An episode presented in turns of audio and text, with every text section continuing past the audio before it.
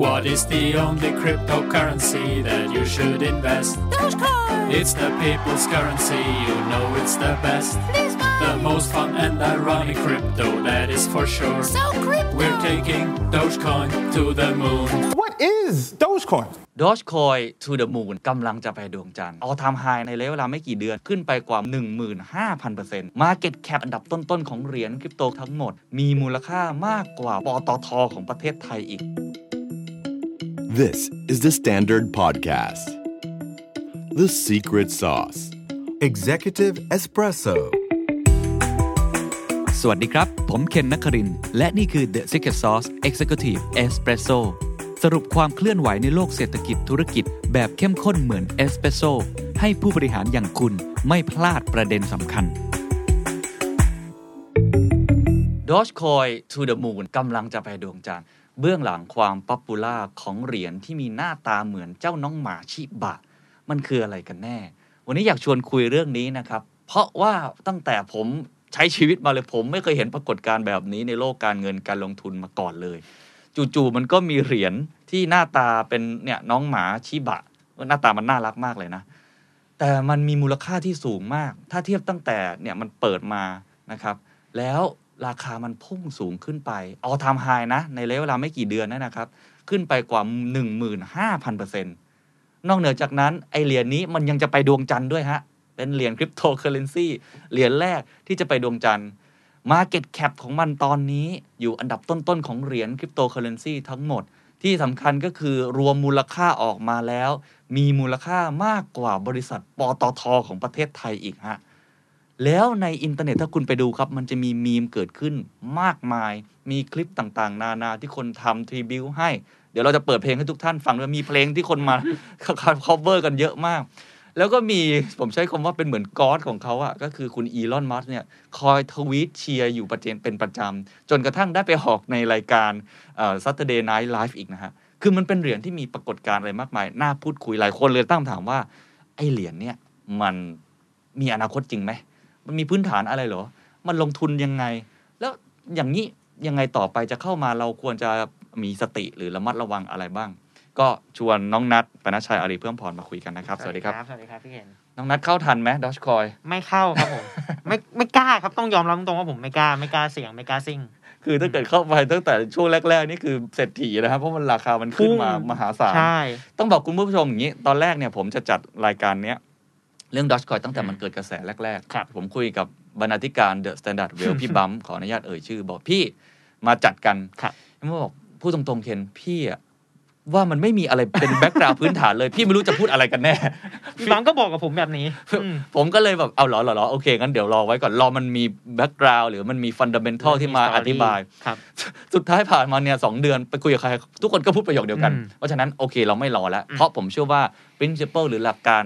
ของมัน อาจจะไม่เหมือนกับที่เราคิดก็ได้ อาจจะไม่เหมือนกับตลาดหุ้น อาจจะไม่เหมือนกับเหรียญบิตคอยหรือ Ethereum แหวกทุกทฤษฎีเออมันอาจจะแหวกทุกทฤษฎี ซึ่งมันอาจจะสิ่งที่มันไม่ make sense มันอาจจะ make sense ก็ได้คถูรับกไหมวันนี้เราจะคุยกันบนหลักพื้นฐานที่ไม่มีพื้นฐานใดไม่มีพื้นฐานๆเอาว่าเราอธิบายปรากฏการณ์ให้ทุกท่านที่อาจจะยังไม่ได้เข้าใจมัน แต่ว่าผมเชื่อว่าทุกคนเคยได้ยิน บางคนอาจจะรู้จักบิตคอยหรืออีเทเรียมน้อยกว่าไอ้เต้าดอชคอยด้วยซ้ำอืมเพราะไอ้รูปเหรียญนี่มันน่ารักจริงครับๆอะงั้นอธิบายก่อนครับน้องนัดว่าไอ้เจ้าดอ g คอยเนี่ย มันคืออะไรฮะอะเล่าอย่างนี้แล้วกันครับผม จริงๆ Dogecoin ก็คือเป็นคริปโตเคอเรนซีสกุลหนึ่งเหมือนกัน มันเหมือนกับเอ่อ Ethereum เหมือนเหมือนกับ Bitcoin เป็นเงินดิจิตอลที่อยู่ในอากาศเหมือนกันอืมทีนี้เนี่ยเอ่อจุดต่างของ Dogecoin คือมันเกิดจากกระแสล้อเลียนหรือมีมล้อเลียนนะฮะคำว่า Doge ก็มาจากตัว Dog แต่เป็น Doge อืมคือเพิ่มตัว e ไปให้มันอ่านออกเสียงไม่เหมือนหมาอืมจริงๆ มันมาจากมีมบนโลกอินเทอร์เน็ตที่ดังเมื่อประมาณแบบประมาณปี 2010ครับตอนนั้นมันเป็นภาพสุนัขชิบะอินุอิอะฮะอืมที่เหมือนโพสต์ คือเจ้าของเนี่ยไปโพสต์ภาพว่ามันกำลังนั่งทำทำท่าแบบน่ารักอยู่บนโซฟา แล้วมันก็กลายเป็นกระแสที่แบบคนบนโลกโซเชียลบนโลกอินเทอร์เน็ตเนี่ยเอาไปเล่นต่อกันเยอะแยะเลยคือจริงๆ แล้วมันมันมีคนสร้างเหรียญนี้มาก่อนหน้านั้น คือแต่มันยังไม่ได้ดังมาก ตอนนั้นมันเป็นมีมภาพเฉยๆ เป็นภาพนิ่งเฉยๆ อะ มันกลายเป็นภาพนิ่ง แล้วคนอะ ก็เลยเอาไปแชร์กันต่อบนโลกออนไลน์อ๋อทีนี้ในช่วงปี 2013 ครับผมเอ่อเป็นวิศวกรสองท่านนะฮะ ก็คือแจ็คสันพา l เมอร์เป็นวิศวกรของ Adobe ในตอนนั้น แล้วก็บิลลี่มาร์คัสนักพัฒนาซอฟต์แวร์จาก IBM เนี่ยเขาเห็นกระแสความ hype ของตัวคริปโตเคอเรนซีอืมก็เลยเกาะกระแสนี้ด้วย แต่เขาคิดในมุมที่ว่าเขาอยากแบบเล่นในเชิงเสียดสีมากกว่า ไม่ได้อยากแบบเปลี่ยนโลกเหมือนแบบที่บิตคอยต้องการ ไม่ได้อยากสร้างการเปลี่ยนแปลงเชิงบุเชิงแบบ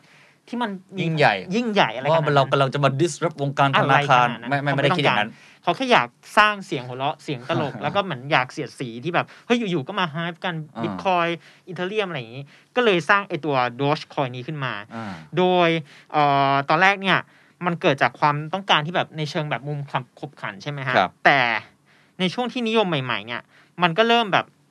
กลายเป็นแบบกระแสของคนบนโลกโซเชียลเหมือนกัน เพราะว่ามันไปอยู่บนตัว reddit เป็นหลักมคือ use case ของการใช้งาน Dogecoin เนี่ยจะเป็นการเหมือนให้ทิปคนบน reddit อ๋อก็มี use case เลยตอนนั้น มี use case แบบก็คือมันปละปลายมากๆฮะจะแบบเน้นหลักๆ ก็คือการให้ทิปบน reddit แล้วก็อาจจะไม่ได้แบบมีมูลค่ามากเท่ากับ Bitcoin เมื่อเทียบในเชิงจำนวนนะฮะคือ Reddit ก็เหมือนพันทิปบ้านเรา ใช่ เป็นก็คือสมมติว่าชุชนผู้ใช้งนสมมติว่าผมไปตั้งกระทู้ใน Reddit ครับห รือไปช่วยตอบคำถามอะไรอืมเราได้คะแนนอะไรบางอย่างอืมแล้วนัดอาจจะเป็นคนที่เห็นอยู่ก็เลยอะอะมอบรางวัลให้ให้ทิปอ่าแต่ให้เป็นไอตัว Dogecoin ให้ Dogecoin แทอ๋อนอืมซึ่งมัเลยตอนนั้นก็ยังไม่รู้ว่ามูลค่ามันมันเป็นยังไง ตอนนั้นมูลค่าก็น้อยมาก มันน้อยมากๆ คนเลยไม่ได้ใส่ใจนะฮะว่าจะจะให้ไปเท่าไหร่อะไรอย่างเงี้ยอ่าเพราะว่ามันมูลค่าอย่างที่บอกมันน้อยมากๆ ก็คือเป็นอะไรที่ขำๆเป็นเป็นเรื่องขบขันเป็นส่วนใหญ่คืออามัมันเป็นการ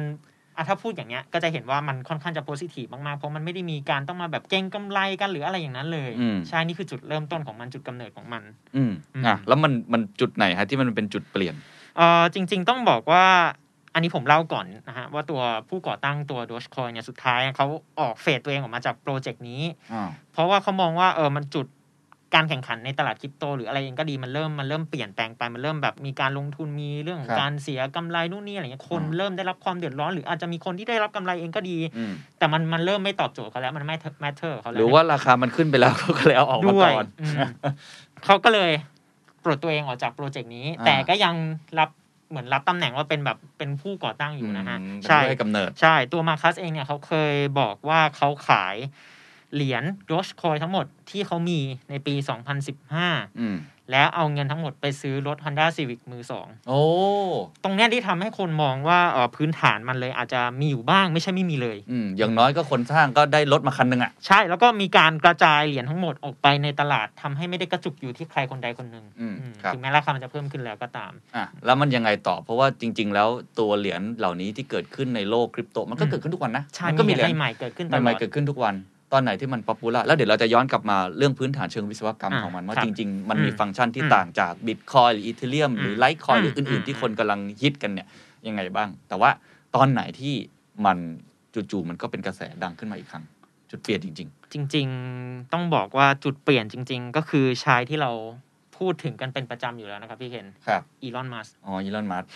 เป็นคนทำที่ออกมาปั่น เป็นคนที่ออกมาปั่น และทำให้กระแสของโดชคอยมันพุ่งทะยานไปแบบก้าวกระโดดเลย จริงๆ มันเริ่มมาตั้งแต่ประมาณ 2019ฮะอืมปี 2019เขาออกมาบอกว่าอืมตัวเขาเองเนี่ยครับเอ่อรู้สึกชื่นชอบตัวเหรียญโดชคอยนี้มากอืมๆเขาเหมือนเป็นแฟนมานานแล้ว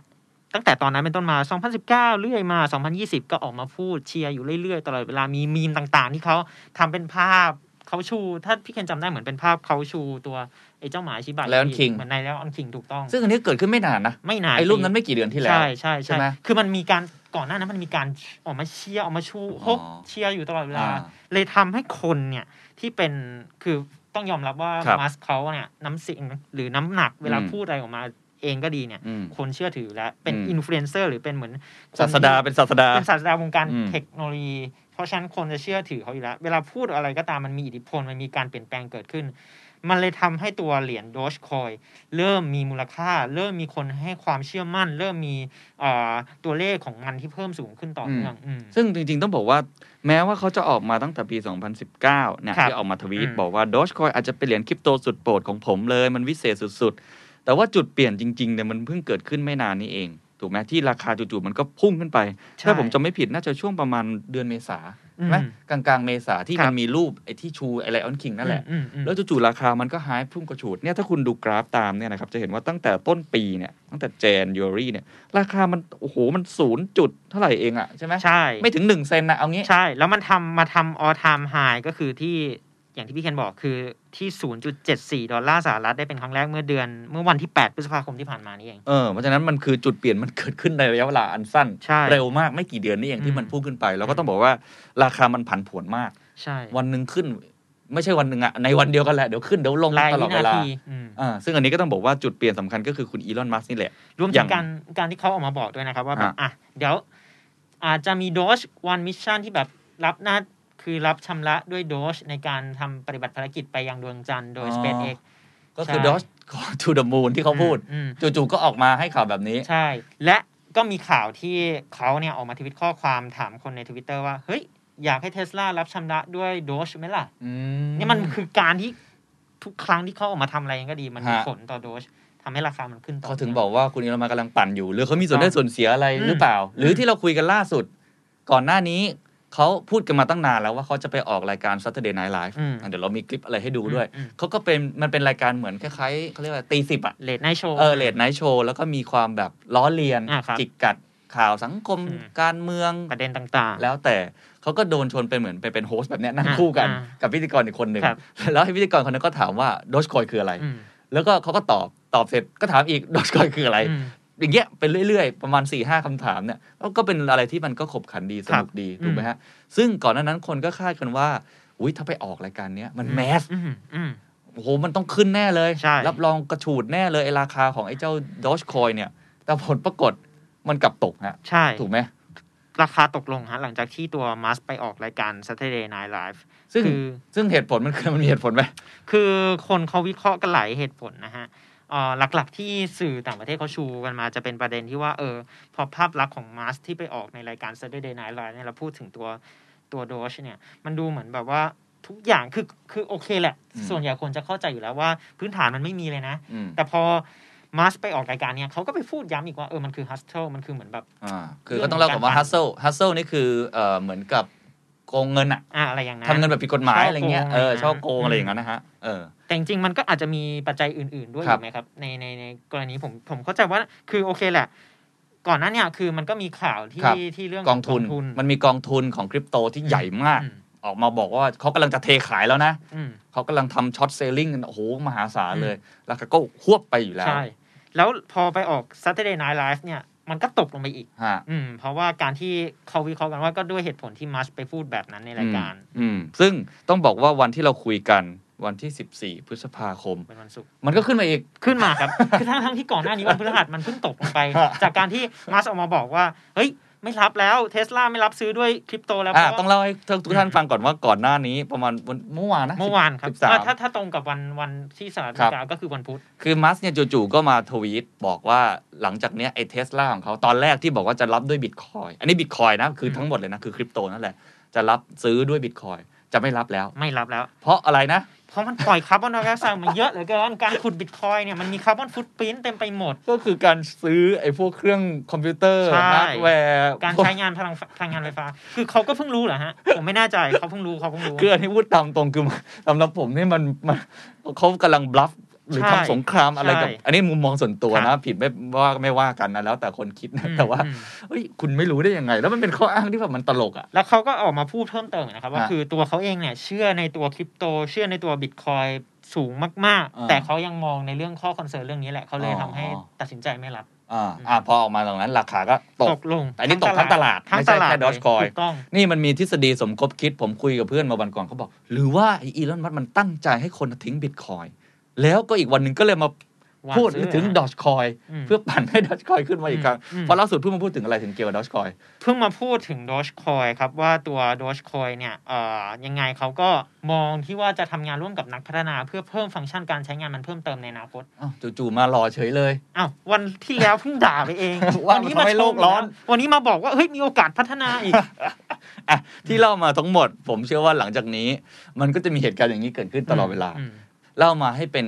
เอ่อตัวอย่างให้เห็นภาพแล้วกันครับ example แล้วกันว่าความผันผวนของมันอือืมมันสูงจริงอืมๆแต่ตอนนี้มันขึ้นสูงกว่าที่เราเคยคิดมาแล้วเป็นหมื่นเปอร์เซ็นต์เพราะฉะนั้นมันก็จะขึ้นลงขึ้นลงอย่างเงี้ยผมเห็นเพื่อนผมหลายคนที่เขาไปเล่นเนี่ยเขาก็เอ่อพูดตามตรงนะมันมันก็เหมือนการพนันอะครับเหมือนบอลเข้าบอลอะอืมสนุกของเขานะ อันนี้มุมหนึ่งเพราะฉะนั้นความผันผวนของมันเป็นเหรียญที่ผันผวนจริงเนี่ยอย่างตอนที่เราอัดฮะรายการกันอยู่เนี่ยครับ ก็คือเวลา 16นาฬิกาของวันศุกร์ที่ 14 ใช่ไหมฮะ ราคามันขึ้นมา 26เปอร์เซ็นต์แล้วฮะทั้งที่วันเพิ่งตกไปๆครับลอะงขึ้นลง อันนี้คือสิ่งที่เกิดขึ้นอืมนะครับ ไม่รู้ท่านไหนเข้าทันตอนไหน หรือมีเทคนิคในการเล่นยังไง วันนี้รายการไม่ได้มาบอกเรื่องนั้นนะฮะครับแต่ว่าอะเล่าต่อทีนี้พอเราเห็นแล้วว่าไอ้เจ้า Dogecoin จุดกำเนิดมันเป็นอย่างนี้ครับอ่าเพื่อความสนุกเพื่อความเสียดสี แล้วมันก็ดันไปอยู่ใน pop culture ได้อืมใช่ไหมอีลอนมัสก์เอามาเล่นเอามาปั่นอะไรก็ว่ากันไป ราคาก็ผันผวนมากครับ ผมว่าอีกอย่างหนึ่งที่เราต้องชวนคุยกันแล้วน่าสนใจ ไม่ต่างจากไอ้เรื่อง pop culture เมื่อกี้ก็คือเรื่องของ fundamental ที่อืมมันอยู่ในนั้น fundamental ความหมายของผมคือว่าไอ้เหรียญเนี่ยมันก็ต้องมีพื้นฐานเชิงวิศวกรรม หรือว่า computer science อยู่ ถูกไหมเหมือนกับ Bitcoin Ethereum เนี่ยต้องเล่าว่ามันเอาไปทำเป็น use case อื่น ๆ ได้อืมเช่น Ethereum จริง ๆ มันเอาไป top up เขียนเป็น smart contract อืมทำอะไรได้หลายอย่างมาก มี NFT ก็ก็อยู่บนนี้อ่าถูก คือมันไม่ได้เป็นแค่ตัวกลางในการแลกเปลี่ยนไม่ได้เป็นแค่ currency ครับอย่างเดียว คนก็เลยมองว่าพวกเนี้ยอย่างน้อยมันมีพื้นฐานอืมบางอย่าง แล้วในตัวของเจ้า Dogecoin เนี่ยหลักการของมันเป็นยังไง คือในเชิงหลักการครับเอ่อตัว Dogecoin จะใช้โปรโตคอลแบบเดียวกับตัว Bitcoin อืมในการขุดเหรียญก็คือ proof of work ซึ่ง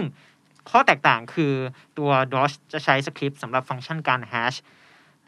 ตรงเนี้ยผมอาจจะไม่ได้ลงดีเทครัลบมาก เพราะมันเป็นข้อมูลเชิงเทคนิคมาก ๆ แต่ที่จะบอกก็คือความต่างที่เห็นชัดที่สุด ของตัว Doge คือมันมีการขุดออกมาได้อย่างไม่จำกัดจำนวน อะก็ต้องเล่าก่อนว่า Bitcoin เนี่ยเขาจะจำกัดเหรียญไว้อยู่ที่ 21 ล้านเหรียญเท่านั้น ใช่คำว่าจำกัดเหรียญถ้าอธิบายตามทฤษฎีเศรษฐศาสตร์ก็คือควบคุม supply อืมถูกไหมมันเหมือนทองอะผมอืมเปรียบเทียบเพราะตัวนี้หลายคนบอกมันคือ virtual gold เหมือนทองอืมทองเนี่ยในโลกเนี่ยมันมีจำกัดใช่แร่ธาตุเนี่ย หรือว่าเราอาจจะโชคดีขุดเจอนะไม่รู้นะอืมแต่ตอนเนี้ยคาดกันว่ามันขุดกันจะจะหมดอยู่แล้วอะอืมทั้งโลกเนี้ย ถูกไหมเหมือนครับน้ำมันอะขุดไปจนแบบโอ้โหมันมันไม่รู้แล้วว่ามันจะเจออีกเมื่อไหร่ เรียกง่ายๆว่ามันเป็นเอ่อแร่ธาตุที่มีวันหมดไป ถูกต้องมีวันหมด ในน้ำมันเขาก็มองว่านี่คือพลังงานที่มีวันหมดอืมถูกไหมมีวันหมด แต่ไอ้เจ้าไอ้บิตคอยเนี่ยก็เลยถูกออกแบบมาเพื่อการนั้นใช่เพราะฉะนั้นคนก็เลยมองว่าเฮ้ยมันเหมือนทองเลย fundamental มันแน่นอะเออสิ่งที่จะทำให้มูลค่าของมันเนี่ยเพิ่มขึ้นเรื่อยๆคือแตกให้มันละเอียดไปเรื่อยใช่ๆถูกไหม แต่ก่อนอาจจะถือเหรียญหนึ่งมีมูลค่าเท่านี้ ตอนนี้ถือเสี้ยวของเหรียญอืมมีมูลค่าสูงขึ้นอืมเพราะว่ามันมี demand supply ใช่ถูกต้อง แต่เจ้าดอ g คอย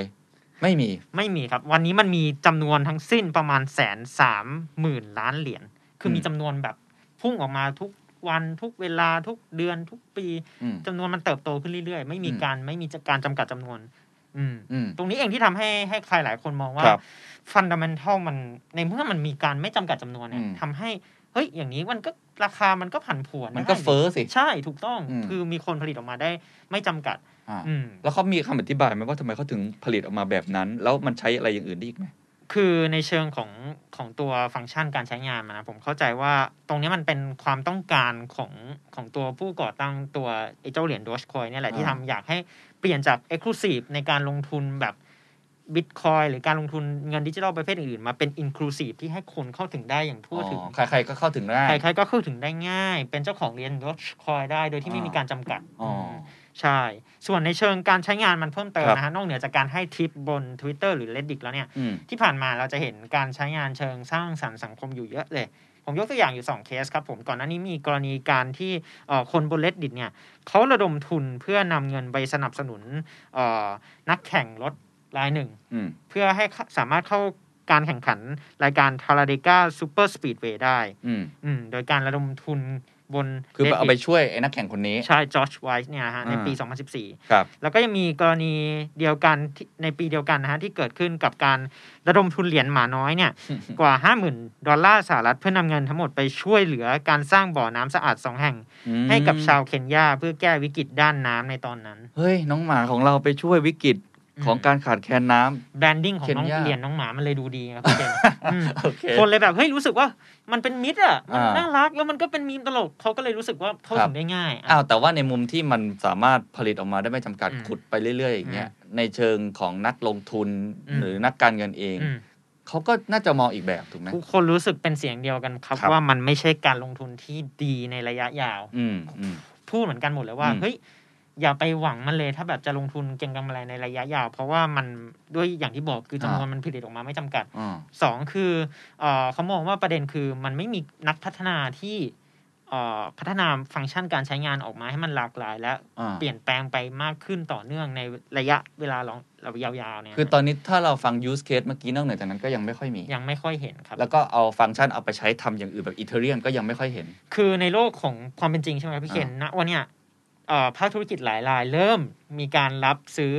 รับเขาเรียกอะไรรับชำระด้วยบิตคครับหรือหรือสินทรัพย์ดิจิทัลประเภทหรือจะเอาเงินบางส่วนของตัวเองมาลงทุนในใช่ในคริปโต บริษัทเอกชนหลายแห่งเริ่มเข้าลงทุนอ่าแต่กับ Dogecoin เนี่ยมันยังมีเคสที่น้อยมากอ๋อๆในรูปแบบนี้ อ่ายังไม่มีอะอย่างเคสไทยจริงๆขออ้างนิดหนึ่งนะอืมผมว่าเป็นเคสที่น่าสนใจมาก เป็นบริษัทไทยที่อยู่ในตลาดหลักทรัพย์ บริษัทแรกนะ ที่เข้าไปลงทุนในคริปโตเคอเรนซีชื่อว่า Brooker Group นะตัวย่อก็คือ B R O O K Brook เนี่ยฮะประกาศเข้าลงทุนในบิตคอยเป็นมูลค่า 200 ล้านบาทในช่วงไตรมาสแรกของปี 2021 นี้ โดยยังมี plan เข้าลงทุนเพิ่มเติมในอนาคตอืมเพื่อเปลี่ยนสัดส่วนทรัพย์สิน บริษัทให้เป็นสินทรัพย์ดิจิตอลที่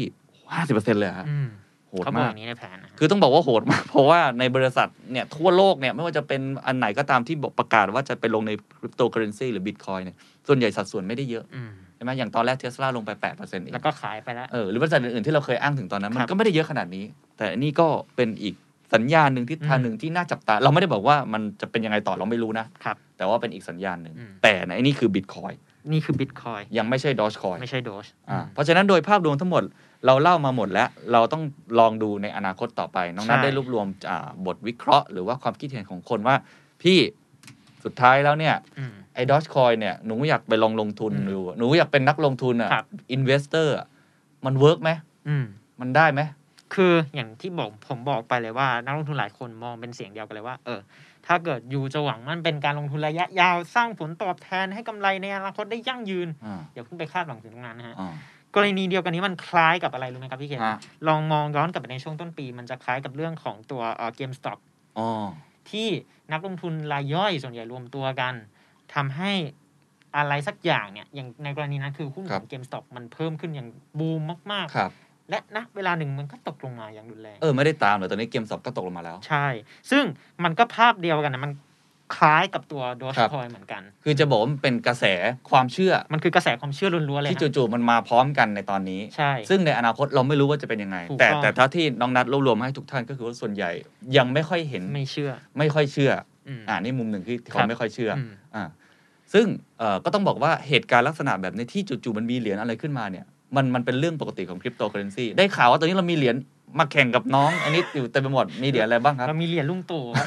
เรามีเหรียญโทนี่วูดซัมนะฮะเรามีเหรียญหมาชิบะอินุที่ไม่ใช่โดชคอยเหมือนกันอืมเกิดขึ้นมาอย่างต่อเนื่องอ๋อเป็นมาชิบะเหมือนกันหมาชิบะเหมือนกันแต่ว่าอันนี้อยู่บนไบนัสแต่ไม่ใช่ไม่ใช่โดชสนใจเหรียญลุงตู่เป็นไงบ้างตอนนี้เหรียญลุงตู่ตอนนี้ดูเหมือนจะเป็นการ โกงไปแล้วล่าสุดนะฮะ เหมือนเขาเขาพูดว่าการเป็นการเชิดเงินไปแล้วแต่อ๋อเหรอแต่ผมไม่รู้ต้องไปลองไปดูกันอีกโอ้ทีผมไม่ทันเลยเข้าไม่ทันอืมอะเพราะฉะนั้นมันมีเหรียญแบบนี้เกิดขึ้นตลอดเวลาเขาก็เลยมองว่าบางครั้งไอ้ไอ้นี่แบบมองแง่ลบนะผมอืมผมเอาดีเบตมาให้ฟังแล้วกัน มองแง่ลบก็คือว่ามันอาจจะเชิดไปก็ได้ในอนาคตใช่ดอชใช่คอยจู่ๆอีลอนมัสก์บอกอืมกูเบื่อแล้วอะไม่เอาแล้วอะอาจจะเป็นอย่างนั้นก็ได้ ถูกต้องถ้ายังไม่มี use case หรือไม่มีฟันเดเ e นทัลอะไรมารองรับอืมใช่ไหมซึ่งจะแตกต่างจากเวลาคนมองบิตคอยอืมหรือว่า Ethereum อืม ผมว่าต่างกันมากอืมเวลาคนมองบิตคอยคนจะบอกเลยว่า อันเนี้ยยังไงระยะยาวของจริงแน่นอนของจริงแน่นอน แต่ว่าแล้วแต่คนเชื่อครับในมุมมองเรื่องนี้มากน้อยแค่ไหน อืมถูกไหมถูกต้องอะครับ แต่นี่มองอีกมุมหนึ่งอ่า ผมผมลองชวนคุยนะผู้ท่านผู้ฟังลองชวนคุยก็ได้ ในมุมผมเนี่ยผมรู้สึกว่าไอ้เจ้าเหรียญเนี่ยมัน มัน break the rule ของกติกาการลงทุนไปตลอด อืม คือเวลาพูดถึงการลงทุนเนี่ยหลายครับคนก็จะมี 2 แบบลงทุนระยะสั้นกับระยะยาวใช่ไหมถ้าทุกท่านพอทราบอยู่แล้วว่าเวลาไปถามใครเนี่ย ถ้าเกิดใครเป็น trader ที่ลงทุนรายวันเนี่ยอ่าเขาไม่เรียก investor บางทีอืมเขาเรียกว่ามันคือเอ่อนักเก็งกำไรครับถูกไหมนักเก็งกำไร หรือบางคนใช้คำแรงกว่านั้น อาจจะบอกว่ามันคือนักพนันอืมมันคือมันคือมันคือ gambler อย่างที่ออฟฟิศเรามีเยอะแยะเลยนะอันนี้อันนี้ซึ่งต้องบอกว่าพอพูดอย่างนี้คนก็บอกโหคุณเคนมาพูดอย่างนี้ได้ไงเนี่ยอ่าเราเป็นนักลงทุนนะเราเป็นไม่ไม่ใช่ คุณไม่ได้มีอะไรผิดเลย คุณอืมทำอย่างนั้นถูกต้อง ซึ่งครับเป็นสิทธิ์ของคุณด้วยอื มมันมีอยู่แล้วนักลงทุนที่เข้า trade รายวัน แล้วก็ตีกราฟอะไรอะไรต่าง ๆ มันเป็นเรื่องปกติมวิธีการมันหลากหลายอะใช่ อันนี้มันเป็นเรื่องปกติผมเข้าใจได้ แล้วก็ไม่ได้รู้สึกว่ามันเป็นเรื่องแปลกด้วยครับถูกไหมมันเป็นเรื่องก็เหมือนคุณเข้าคาสิโนอะไรคุณก็มีสิทธิ์ได้เงินนี่อืมเพียงแต่อันนี้มันมีฟันเดเ e นทัลมันมีพื้นฐานบางอย่าง มันมีวิธีการตีกราฟมันมีเชิงเทคนิคอืมมันมีการเข้าการออกอะไรอืมใช่ไหมมันมีอยู่แล้วในแบบนั้น แต่ไอ้โลกแบบเนี้ยมันไปสุดทางที่สุดไงสำหรับผมนะคือมันสุดทางที่สุด ผมพูดเล่นๆนะผมบอกว่าบางคนบอกเนี่ยอีลอนมันปั่นหุ้นครับ ในมุมผมนะ หรือว่าหลายคนที่มองก็บอกว่า ก็คำว่าปั่นหุ้นมันไม่มีอะอืมคือทุกคนปั่นหมดอยู่แล้วอะในโลกของดอ g คอยสมมตินะหรือเหรียญในโลกคริปโตด้วยเพราะมันไม่มีพื้นฐานอะไรให้ดูนี่นะจะไปดูได้ไงว่าดอ g คอยงบการเงินเป็นไงเหรอหรือว่าจะไปดูก็แล้วคุณอย่าไปเชื่อเขาเองนี่เออมันไม่มีอะไรคือทุกอย่างมันคือทุกอย่างคือเหมือนปั่นหุ้นอยู่แล้วครับอันนี้มุมมองผมนะครับหลายคนอาจจะมองต่างไม่เป็นไรนะผมว่าไม่มีผิดไม่ถูก เพราะฉะนั้นพอไม่มันไม่มีกติกาแบบเดิม คือมันพาราดามชิฟอะกระบวนทัศน์มันเปลี่ยน ก็ไม่แปลกที่คนจะสนุกสนานกับการลงทุนอืมผมคุยกับเพื่อนอีกคนหนึ่งเพื่อนหนึ่งคนบอกว่าเอ่อคนรุ่นใหม่ชอบในบิตคอยนะชอบคริปโตเคอเรนซีอีกอย่างหนึ่งเพราะว่ามัน 24 ชั่วโมง ดูได้ตลอดเวลา ดูได้ตลอดเวลา และมันทันใจอะคือยุคนี้ใช่ไหมทุกคนดูคลิปสามวิก็เปลี่ยนแล้วอะไม่ได้เหมือนยุคแต่ก่อนนักลงทุนแต่ก่อนอาจจะพอรอได้ อย่างน้อยเปิดตลาดปิดตลาดมานั่งรอ เด็กยุคโมนี้งเช้าสี่โมงเย็นเออเด็กยุคนี้มันมันความคิดเขาเปลี่ยนครับความคิดเขาเปลี่ยนเพราะฉะนั้นสำหรับผมเนี่ย จะมองว่ามันไม่ make sense ก็ได้อืมแต่สำหรับผมผมคิดว่ามันมีสิ่งที่มัน make sense อืมอยู่ในนั้น เพียงแต่ว่าเราอาจจะรู้สึกว่ามันผิดจากที่เราเคยคิด ผิดอืมจากกติกาค่านิยม value ที่เรายึดถืออืมอีกมุมหนึ่งที่ผมว่าไอ้ตัวด o จคอยมันน่าสนใจ แล้วก็มันน่ามุมผมนะ มันน่าจะไปต่อ แต่จะระยะยาวหรือเปล่ายังไงไม่รู้อืมมันคือคำว่า trust อืมอ่าคำว่า trust trust หมายความว่าไง เช่น คุณดูพระเครื่องครับคุณดูไอ้ไข่อืมคุณดูปลาปลาปลา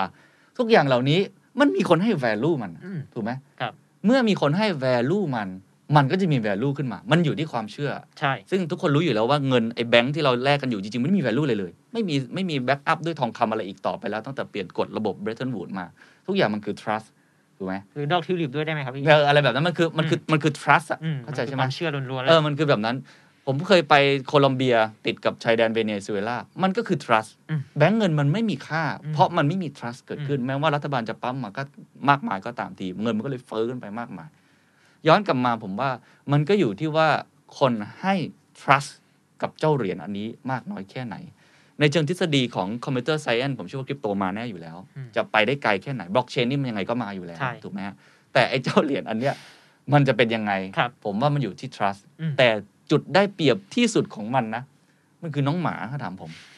มารmarketing ชั้นดีเลยใช่ไหมมันคือ pop culture มันเหมือนศิลปินอะมันเหมือน BNK มันเหมือน K-pop ที่หลายคน คลั่งไคล้ชื่นชอบมันเหมือนน้อง PP Billkin อ่าใช่ มันคือเขาเขาชอบแบบนี้มันคือ trust อย่างหนึ่งที่เขามี ซึ่งมันคือ pop culture ที่สิ่งอื่นทำไม่ได้ คุณนึกถึงเหรียญบิตคอยมันตัว B แล้วก็ขีดอะมันมันดูไม่เป็นมิตรอะแล้วมันมันไม่เซ็กสื่อสารยังไงอะเออใช่ถูกต้องหรือ Ethereum เนี่ยมันอะไรมันผมนึกว่าพวกอเวนเจอร์หรือว่าอะไรพวกแบบแร่ธาตุอ่าของไอ้พวก Thanos มันอ่าชื่อมันดูแบบเข้าใจว่ามันไม่เซ็กซี่อะต้องโดชคอยดอชคอยฟังแล้วมันนึกอ้าวแล้วผมเชื่อว่าหลายคนนะที่อาจจะไม่เคยรู้จักบิตคอยมาก่อนอืม จะรู้ข่าวบิตเอ่อดอชคอยตลอดว่าอืมอ๋อ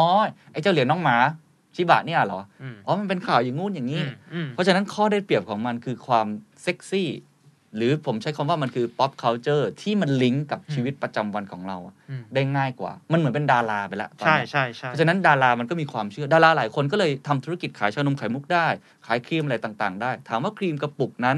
มีมูลค่าหรือคุณค่าต่างจากครีมกระปุกอื่นๆหรือเปล่า ไม่มีใครรู้ อาจจะไม่มีอืมคือ OEM มาเหมือนกันผลิตมาเหมือนกัน ใช่ แต่เขาเชื่อดาราคนนั้น เพราะมันมี pop culture ลิงก์อยู่อืมผมอะค่อนข้างรู้สึกว่า Dogecoin มีทฤษฎีนั้นระดับหนึ่งเลยนะอืมคือความน่ารักของมันไอ trust ของมันอืมแต่ผมอาจจะผิดนะอนาคตมันอาจจะ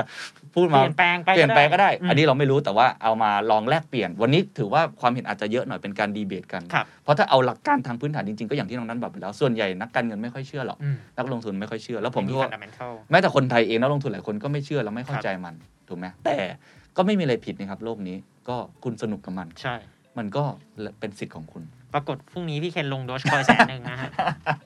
อะนี่คือทั้งหมดลองมาเล่าสู่กันฟังสรุปให้กันนะครับ เราอย่างที่บอกเราไม่ได้แนะนำนะครัว่าบอืมจะลงทุนยังไงสุดสุดท้าย ผมว่ามันอยู่ที่อยู่ที่วิจารณญาณของท่านอยู่ที่สติของท่านอยู่แล้ว แต่นี่คือปรากฏการณ์ที่เกิดขึ้น